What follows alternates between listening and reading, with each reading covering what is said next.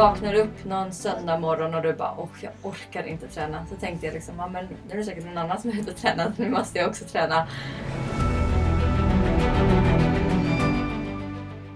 Välkommen till Mentala Mästare.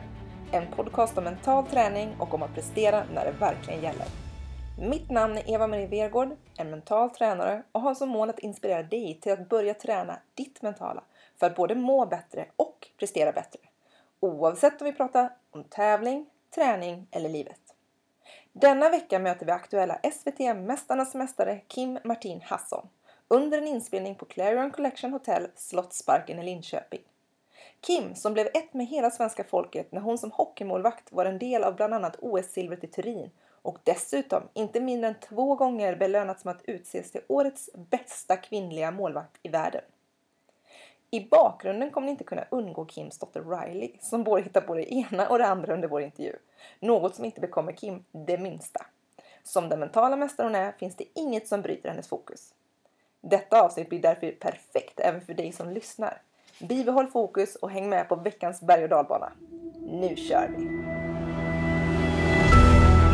Välkommen Kim och Riley! Ja tack! Vad kul att ha er här! Ja men jätteroligt att vara här. Hur har helgen varit? Eh, jättebra, gud vad har jag gjort? Jag har haft många ispass faktiskt. Eh, jag har mitt egna företag där jag driver och eh, tränar målvakter så det har faktiskt eh, varit eh, lite sånt i helgen. Annars var det ganska lugnt. Ja, vad kul. Men har du fått vara mycket på isen själv också? Ja, eh, så då tränar jag ju eh, och skjuter på dem själv. Eh, och ibland har jag med mig någon som hjälper med, med skott och så.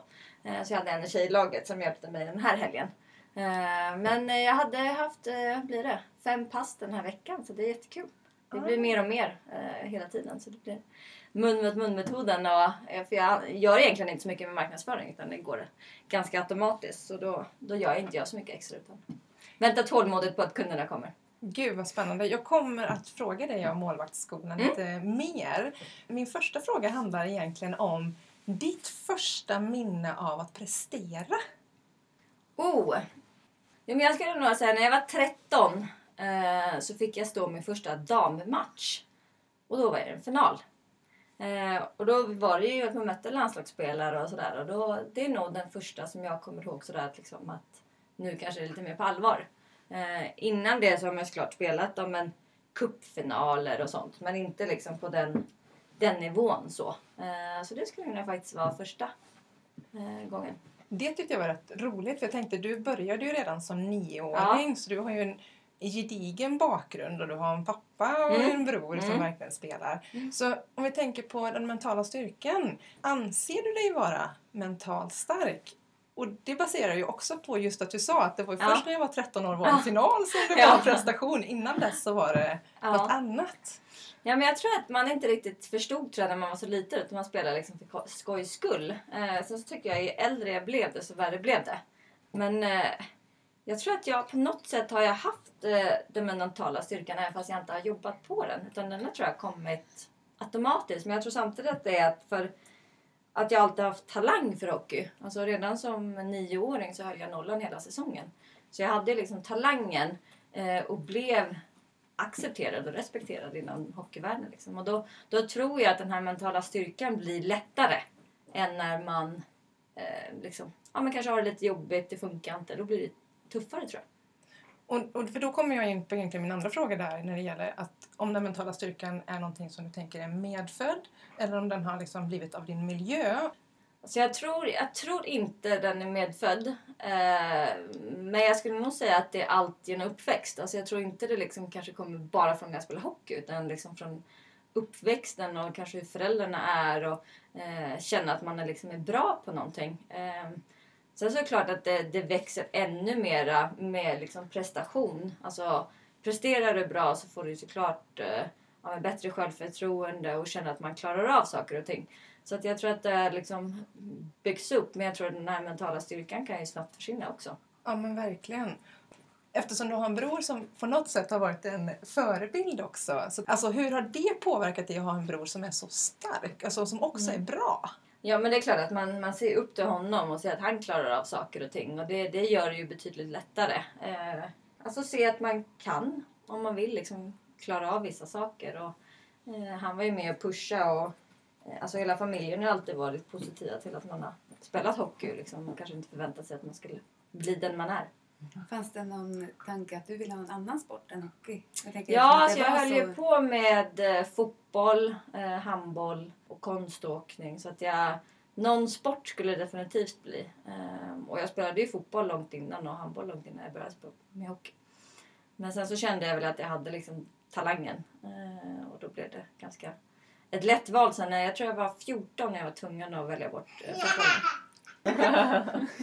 Ja, men det vill jag också säga att Kim har ju med sig sin dotter och det tycker jag är otroligt inspirerande. Alltså att kunna ta med sig sitt barn överallt på det sättet. Det tycker jag är en eloge till dig för det. Ja, tack. Det är många som säger Hon är van att följa med liksom. Eh, och jag var ju aldrig mammaledig. Utan jag eh, fortsätter jobba eh, och tycker att eh, det här att vara hemma är inte riktigt min grej. Utan då är jag hellre ute och gör saker. Nu är det ju lite svårare dock att, att jobba. För nu, ja, som ni ser, man går runt och hämtar saker och gör saker. Och hon har hela handen full av sockerbitar här. Du nämner det här med att du ansågs vara en talang och du själv kände att du var en talang. Vad skulle du säga är det positiva med att anses vara en talang och vad skulle kunna vara det negativa med att vara en talang? Eh, Jag tror eh, det negativa kan ju vara att folk förväntar sig att... eh, För en talang kan ju vara olika tider. Alltså det kan ju vara väldigt kort och folk hinner ikapp eller man liksom eh, inte fortsätter sin bana liksom. Eh, Så folk kanske förväntar sig att man ska bli bra och fortsätta vara bra. Jag vet inte om det är... Ja. Och sen positivt är ju liksom, jag tror att den här respekten och liksom att man eh, betyder mycket i laget. Och, eh, jag tror vissa spelare behöver kämpa mer för att få sin roll i laget och sin acceptans. Vad är hemligheten med att vara en bra målvakt? Alltså jag skulle nog säga det mentala. Alltså jag ser jättemånga målvakter som är superduktiga. Alltså så liksom i tekniska När det kommer till tuffa matcher så, så har de det tufft. Och det är mycket liksom med det mentala. Alltså jag tror att ska man komma långt som målvakt eh, och prestera på allra högsta nivå så krävs det att man är mentalt stark. Och, och då är frågan, vad är det som krävs rent mentalt? Nej, men kunna hantera den här pressen som oftast blir framförallt på målvakter. Att det är, det är tufft liksom. Eh, Man är längst bak och får inte göra några misstag. Och du, antingen blir du syndabock eller så blir det kanske stjärnan liksom så under en match. Och, och det tror jag att liksom de här stora målvakterna klarar av. Och för där jag tänker att just målvakt är den mest ensamma positionen på hela isen egentligen. Ja, det är det. Det, är det. det blir väldigt ensamt. Och, eh, man önskar ibland att man var ännu mer liksom, involverad i laget så. Men det blir ju liksom en, sin egen eh, position och man får lite hantera sin, sin egen plats. Liksom, så. Men sen så är det klart man får, får stöd från ledarna i laget och spelarna också. Liksom. Men det, det, det blir ensamt ibland. Det blir. För, för det jag, när jag bara satte mig in i rollen att vara en målvakt så tänkte jag just det här att fokus och att förmågan att koppla på fokus och samtidigt förmågan att slappna av när Mm. pucken inte är i min zon. Mm. Är det någon, stämmer det eller hur funkar det? Kan man koppla av någon gång mikrorefokusering eller hur funkar det? Ja, men det tycker jag. Eh, sen så tror jag att som målvakt är du nästan alltid, hela, alltså i 60 minuter egentligen fokuserad. Eh, men det är klart att man slappnar av och måste slappna av lite när man väl eh, liksom har den möjligheten. För annars blir man... Annars är det tufft. Ja. Alltså att kunna hålla fokus. Speciellt i långa turneringar. Det gäller att kunna slappna av liksom, när man får lägen. Ja, för jag tänker också för det kan ju bli väldigt mycket spel nära och det är klart Mm. att då måste man bara hela tiden vara på, på, på, Mm. på och då kanske det gäller att verkligen bara kunna släppa Mm. även om det handlar om en hundradel sekund i matchen, Mm. tänker jag. Ja men absolut. Eh, det är vissa matcher behöver du hålla bättre fokus än, än andra. Liksom. Men det är, alltid, det är alltid tufft och ett måste att man ändå kan klara av och eh, kunna slappna av eh, när det väl behövs. Och, liksom. Hur rent konkret kan man träna detta? Ja, det är en jättebra fråga. Eh, För jag tänker just de här målvakterna som är superduktiga, mm, men... Punkt, punkt, punkt. ja. Så jag tror dels att ta hjälp av någon som verkligen är kunnig. Alltså antingen prata med de som är erfarna. Ja, med mentala tränare bara för att hitta liksom vilket, vad som funkar bäst för dig. Men framförallt det man kan göra själv är att hitta rutiner skulle jag säga. Alltså som, rutiner gör ju att du kan slappna av och inte behöver fundera utan gör samma saker liksom inför varje match. inför träning. Det blir liksom som en ja, men rutin som gör att det blir lättare tror jag att hantera pressen. Eh, Man fokuserar på annat. Vad har varit din hemlighet att kunna prestera som bäst när det gäller? Det är en jättebra fråga för jag har ju liksom aldrig gjort något speciellt. Alltså som jag vet. Så att, eh, och jag har väl varit en sån målvakt som har presterat när det gäller som mest. Och jag vet faktiskt inte varför. Jag tror att jag kanske... Jag vet inte, det är en jättesvår fråga. Jag tror framförallt i min del att jag kände att jag har varit en duktig målvakt och fått höra det liksom. Och då tror jag att man eh, slappnar av på ett annat sätt och liksom eh, klarar av att att prestera när man känner att man har laget som stöd och de tror på en liksom. Så det skulle jag nog säga är det. För jag har inte egentligen använt mig av mentala tränare eller någonting sånt utan det är liksom egentligen bara rullat på. Så det är någonting du har ändå lärt dig själv kunna applicera fast det egentligen inte är rent konkret. Ja, kan man säga. Gud vad spännande. Vilken, Ja. vilken härlig, härlig känsla. Ja. Eh, för du var ju 15 Mm. när du var med på OS och ni tog OS-bronset. Mm. Eh, jag är ganska nyfiken på reaktionerna när du kom hem Mm. ifrån att ha tagit det här bronset. Framförallt kanske klasskompisar och vänner i din omgivning. Ja, men alltså klasskompisarna var ju lite sådär, för man var ju alltid borta på träning, kunde aldrig vara med på någon fest eller någonting. Och när man kom hem med ett, alltså ett OS-brons, då var det lite coolt då att man spelade. Eh, innan var det liksom, det var jag skulle inte säga att det var några problem, men det är klart att eh, folk tyckte att jag var väldigt mycket hockey liksom. Det var inte så mycket umgås med kompisar och så, utan det var, hockey liksom var grejen. Eh, men man fick ju en helt annan status när man kom hem, det är absolut. Men jag tror familjen var liksom, de var stolta men eh, jag känner själv att jag aldrig varit någon som liksom har, har skrytit om det och familjen har väl också varit likadan liksom att det gäller fortfarande att ha fötterna på jorden och vara en, en, ja, men en bra människa liksom. Men så här runt omkring, jag menar skolan, det blev ju mycket på skolan, det blev mer media. Eh, så runt omkring så blev det ju mer, det blev det absolut. Vi har även intervjuat Marika Wagner Mm. som pratade just om att det är först när man får resultat som folk kan acceptera den mängd man tränar. Mm. Och jag har själv fått höra, när ska du sluta leka och liksom eh, Mm. börja jobba Ja. med något riktigt eller satsa Mm. på någonting annat. Hur, hur hanterade du då egentligen trycket från kompisarna innan? Alltså vad är ditt tips till andra som är unga som vill jo- jobba med sin idrott men just har det här kompistrycket? Så jag, jag tror att jag var ju så ung så jag hann inte komma så långt med det.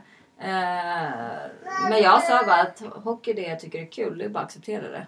Jag vet inte om jag var bara kanske stark när jag var tonåring eller jag vet inte. Men, eh, men eh, det var ju att de accepterade det. De tyckte ju bara var tråkigt att jag inte var med.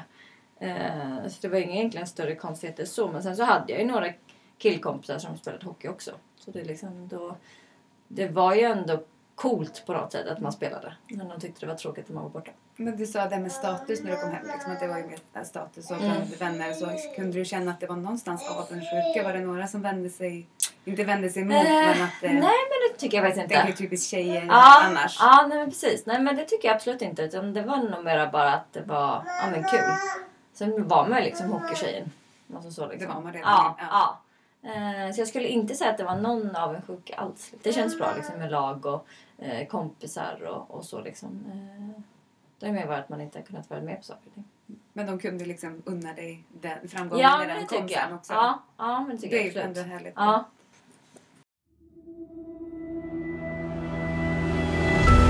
Du lyssnar till Mentala Mästare. Följ oss gärna på sociala medier där jag varje vecka lägger upp frågor och reflektioner kring just mental träning. Mentala Mästare. Du säger ju själv att du inte har praktiskt gjort mental träning på det sättet Nej. konkret. Men om du ändå tänker tillbaka inför matcher. Hur, hur gick ditt självsnack med dig själv? Alltså, kan du se en koppling där? Ja men där försökte man ju tänka positivt och det är klart att det har varit matcher där det inte har känts bra. Eh, och då går det ju tyngre. Det, är- det är jobbigt att komma tillbaka från sådana. Och jag har haft dippar i karriären som det har känts väldigt tungt. Eh, men då det har varit bra så, eh, så har man ju tänkt positiva tankar liksom. Och se sig själv göra en bra match.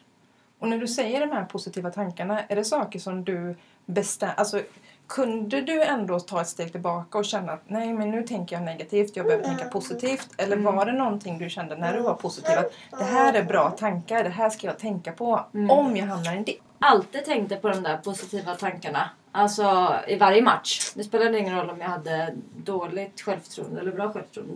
Så det var ju liksom en mer rutin att tänka positivt innan en- en match och se sig själv liksom. Eh, göra räddningar och, och så. Liksom när man blundade och såg sig själv. Liksom. Var det någon speciell match som kom upp i, när du blundade? Eh, nej, utan det var bara allmänt eh, bra räddningar så liksom. Och se att man eh, skulle avgöra en match. Eh, och vara den som liksom hjälper laget typ. När du då pratar om de här dipparna, var det några specifika hjärnspöken som du löste upp och i så fall hur? Nej, alltså jag tror att de matcherna det gick dåligt, då var det liksom bara att eh, försöka fokusera på nästa puck. Jag tror att det var... Det är, det är svårt att tänka om, men man får ju bara tänka, försöka tänka nästa puck, nästa puck. Liksom.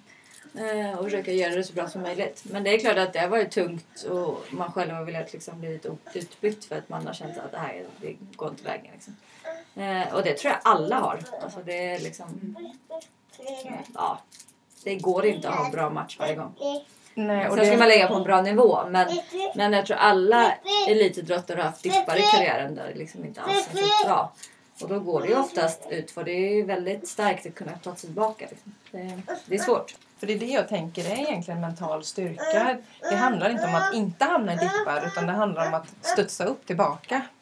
Hur såg det ut med tics och sånt där? Hade du några sådana tics? Du vet att du ska Nej. snöra den skridskon först eller något liknande? Nej, inte direkt så. Eh, sen så tror jag att det blev automatiskt. Men jag var inte sån som liksom, oj nu blev bussen försenad, nu går allt i kras. Utan eh, jag tror det är viktigt att ha rutiner som du kan kontrollera själv. Eh, och som, som du fortfarande kan göra även fast bussen är sen eller ja, något saknas eller vad som helst. Liksom. Utan, eh, det är mer rutiner du kan göra egentligen. Var som och när som. Typ så. Skulle du kunna ge ett exempel på en Ja, rutin men som typ värma upp. Värma upp på ett alltid samma sätt. och med samma rutiner på isen. Ehm, sen så blir det att jag tror alla i laget gör ganska mycket rutiner. Så blir liksom man high five med samma spelare, det stå och liksom mycket sånt. Alltså, alltså, och, och det är inget tror jag att man tänker på utan det har bara blivit. Så blir det bara att man gör om och om igen. Man har ju ganska många matcher per säsong. Så att, jag tänkte på mental träning så i laget. Var det någonting ni pratade om alla spelare? Om hur, eller hade alla spelare samma syn Det på beror det? på, det beror på lite från lag till lag. Alltså vissa eh, tränare tycker att det är viktigt, vissa tänker inte på det, vissa kanske inte har råd med mentaltränare. Så det är väldigt olika. Eh, jag tror att vi i landslaget fick man ju prata om det eh, någon gång sådär. Eh, och sen var det mer individuellt så man kände att man behövde extra. Jag skulle säga att det är mera de ledande spelarna i laget som kanske tog alla spelare och bara liksom, nu, det här kan vi eh, tro på oss själva. Liksom. För någonting som jag tänker på det är just det precis som du säger att när man är ung och sitt första OS så Mm. fattar man inte Nej. riktigt vad det är som handlar om. Och jag upplever att många som är på sitt första mästerskap presterar väldigt bra Mm. för man fattar inte Nej, grejen. precis. Men däremot andra Mm. eh, mästerskapet Mm. och där har jag förstått att inför OS Turin så hade ni en otroligt härlig stämning i gruppen. Mm. Och jag är så nyfiken på hur ni skapade den. Ja, gud. Vi tränade väldigt hårt. Hade träningsläger eh, där vi blev väldigt samlade. Och det var väldigt tufft liksom. Ja, och då tror jag att vi kom ihop som lag eh, väldigt bra. Sen så hade vi de här ledande spelarna som krävdes tror jag, för att liksom dra hela laget åt rätt håll. Eh, och hade de rätta ska jag säga, personligheterna som accepterade sina roller. Alltså så. Det är viktigt att ha eh, ja, men ett lag som funkar. Alltså man kan inte ha ett lag fullt av stjärnor utan man måste ju ha sina roller och eh, veta vad man ska göra och att acceptera liksom, att jag är den här delen av laget och få ihop det. Så att, eh, jag tror vi hade bara där, de rätta personerna på rätta platser. Så det, rent gruppmässigt så stämde det och rent individmässigt. Mm. Men pratade ni mycket om förväntningar och målsättningar eller var det mer stämningen och processen? Mm, jag skulle nog säga både och. Jag tycker vi ändå liksom var inriktade på att vi vill göra ett bättre OS än eh, OS innan eh, och ta en bättre medalj än en brons till exempel. Eh, och jag tror att de här, framförallt de ledande spelarna fick oss att tro på det, att det var möjligt. Alltså typ, vi hade ju aldrig slått USA till exempel och de fick ju verkligen oss att tro att det var möjligt. Eh, jag tror utan dem som hade vi inte trott på det. För då, för då kommer en fråga som gäller egentligen hur mycket man kan påverka varandra i laget. Mm. Det vill säga att, och framförallt då det negativa, att man kanske får in en, en person i laget som är väldigt nervös, Mm. eh, som är väldigt negativ. Hur, hur påverkar en sån sak ett lag? Alltså, en sån spelare kan ju påverka hela laget. Det kan vara, ja, det kan vara jättejobbigt. Eh, Så då får man ju helt enkelt ta tag i den spelaren eh, och försöka ja, men hjälpa på bästa sätt och förklara liksom att ja, du påverkar och kunna hjälpa den personen till att det kanske inte behövs vara så. Eh, Men det är därför gruppdynamik i ett lag är så himla viktigt för att få ihop det. Liksom, att alla ska sträva åt samma håll så inte alla spretar åt olika. Så det är superviktigt. Så det skulle jag säga, det är ju något i liksom varje lag jag har haft så har det varit bra gruppdynamik där man har vunnit mästerskap. Och ibland kan man inte, ibland kanske man inte har gjort något speciellt utan det bara funkar i en grupp. Personkemi? typ. Ja, för vissa lag kan man ju bara, åh, vad, hur kommer det sig att den här inte gruppen funkar? När man kanske trodde att den skulle funka. Så jag, det är ju jättesvårt att säga innan en säsong så här, ja men det här laget kommer gå bra, det här kommer passa ihop. Det är liksom, det är ju en chansning när man sätter ihop ett lag, att tro att några passar ihop. Och ibland har man nog bara turen att det funkar i en grupp. Då är min fråga, vad är ditt värsta minne idrottsmässigt? Och hur tog du och eller laget er igenom det? Så oftast är det ju en turnering så är det ju liksom i slutet på eh, en turnering som kanske sista matchen är så som man inte vill. Alltså typ förlora en, en bronsmatch i OS. Så jag kan inte komma på någon bra... Anekdot så? Nej, som alltså i typ en, mitt i en turnering så har liksom varit konstigt. Så. För det är någonting som jag ofta säger till folk att försök lyfta fram situationer där du faktiskt har vänt det. Ja. För då kan du använda det i andra Ja situationer. men absolut. Så det har varit tufft i vissa lag sådär, liksom att man, gruppen kanske inte har funkat eller tränare och spelare inte kommit överens. De är liksom, det enda man kan göra är att ha en diskussion liksom, och öppna och eh, högt i tak. Liksom, och, men sen så har det ju nog varit matcher där liksom, eh, det har inte gått bra och man kommer in kanske i period, eh, periodpaus, eh, pratar, diskuterar. Sen så tror jag att en liten förändring, alltså kanske byta målvakt eller byta femmer eller man får något turmål kan ju göra att eh, en hel match bara vänds om. Det är helt sjukt egentligen hur små marginaler kan göra en så stor skillnad. Eh, man kanske får något turmål i, kanske i powerplay eller får något friläge eller någonting och sen så bara kan, poff, så kan hela liksom matchen vända. Det är ganska intressant. Jag tycker överhuvudtaget just de här ögonblicken, både i fotboll och hockey framförallt, alltså när man bara har några minuter kvar och så, så Ja. bara pang, pang, Ja. pang! Och man bara, vad hände? Och Ja. så vinner de och vänder. Ja, det, Och den mentaliteten, att kunna vända Ja. när man ligger så långt Ja, under. precis. Ja, det är jätte... Och det här med att... Ibland möter man ju samma lag två dagar i rad. Och det kan bli 5-0 åt ena hållet och 5-0 åt andra hållet. Och det är liksom en dag liksom efter. Det är Mm. jättekonstigt att det kan vara sådana skillnader och små marginaler i spelet som, som kan avgöra. Bra målvakt eller en bra målskytt eller vad som helst. Liksom. Så att det, ja, jag tycker lagidrott är väldigt intressant och väldigt kul med liksom lagbygge. Jag håller ju på mycket med det nu när man är sportchef för Linköpings hockeydamer. Då, håller vi, då bestämmer jag i laget och så. Och bestämmer du det både utifrån tekniska färdigheter och som du sa, personliga Mm. färdigheter? Det finns ju liksom de som är väldigt tekniska, det finns ju de som jobbar hårt och eh, så det är absolut. Eh, det tittar man jättemycket på. Eh, och liksom, eh, verkligen väldigt mycket liksom karaktär också. Alltså, sen så kanske man kan ha någon superstar i laget som kanske är lite så här inte en jätte, jättebra lagkamrat men alltså den är inte dålig, alltså taskig men kanske inte tar laget före jaget. Men har man någon sån så funkar det men har man för många så funkar det inte alls. Så det gäller ju väl att ha den här mixen på spelare och personligheter. Och du har ju även varit i USA Mm. och där pratar du ju också om den här lagandan som var där, att den var väldigt häftig. Mm. Men om vi tänker, för, för mig är USA där är ju ego väldigt stort. Eller där känns det som att man från barnsben får lära sig vara bäst medan i Sverige är det lite mer jantelag. Ja. Så, men vad, vad är dina reflektioner från det och dina lärdomar från de Mm. fyra åren? Alltså, vi hade ju, I det laget var vi väldigt många från olika länder. Så det var ju typ det laget som hade börjat satsa på ja, men, europeer. Och, så vi hade inte jättemånga amerikaner. Ehm, men jag tyckte inte att de i laget eh, kände så. Utan eh, jag tror det lite beror på vilken tränare man har och vad de tillåter. Eh, jag tror ändå liksom lagidrott handlar ju om lag. Och jag menar, det, det går ju inte om man kör soloprestationer hela tiden. Och det tror jag att också att de får lära sig ganska tidigt. Men sen så har du rätt som du säger att jag tror att eh, oftast är de väldigt mentalt starka liksom och ja, men lär sig att de är bäst. Liksom så.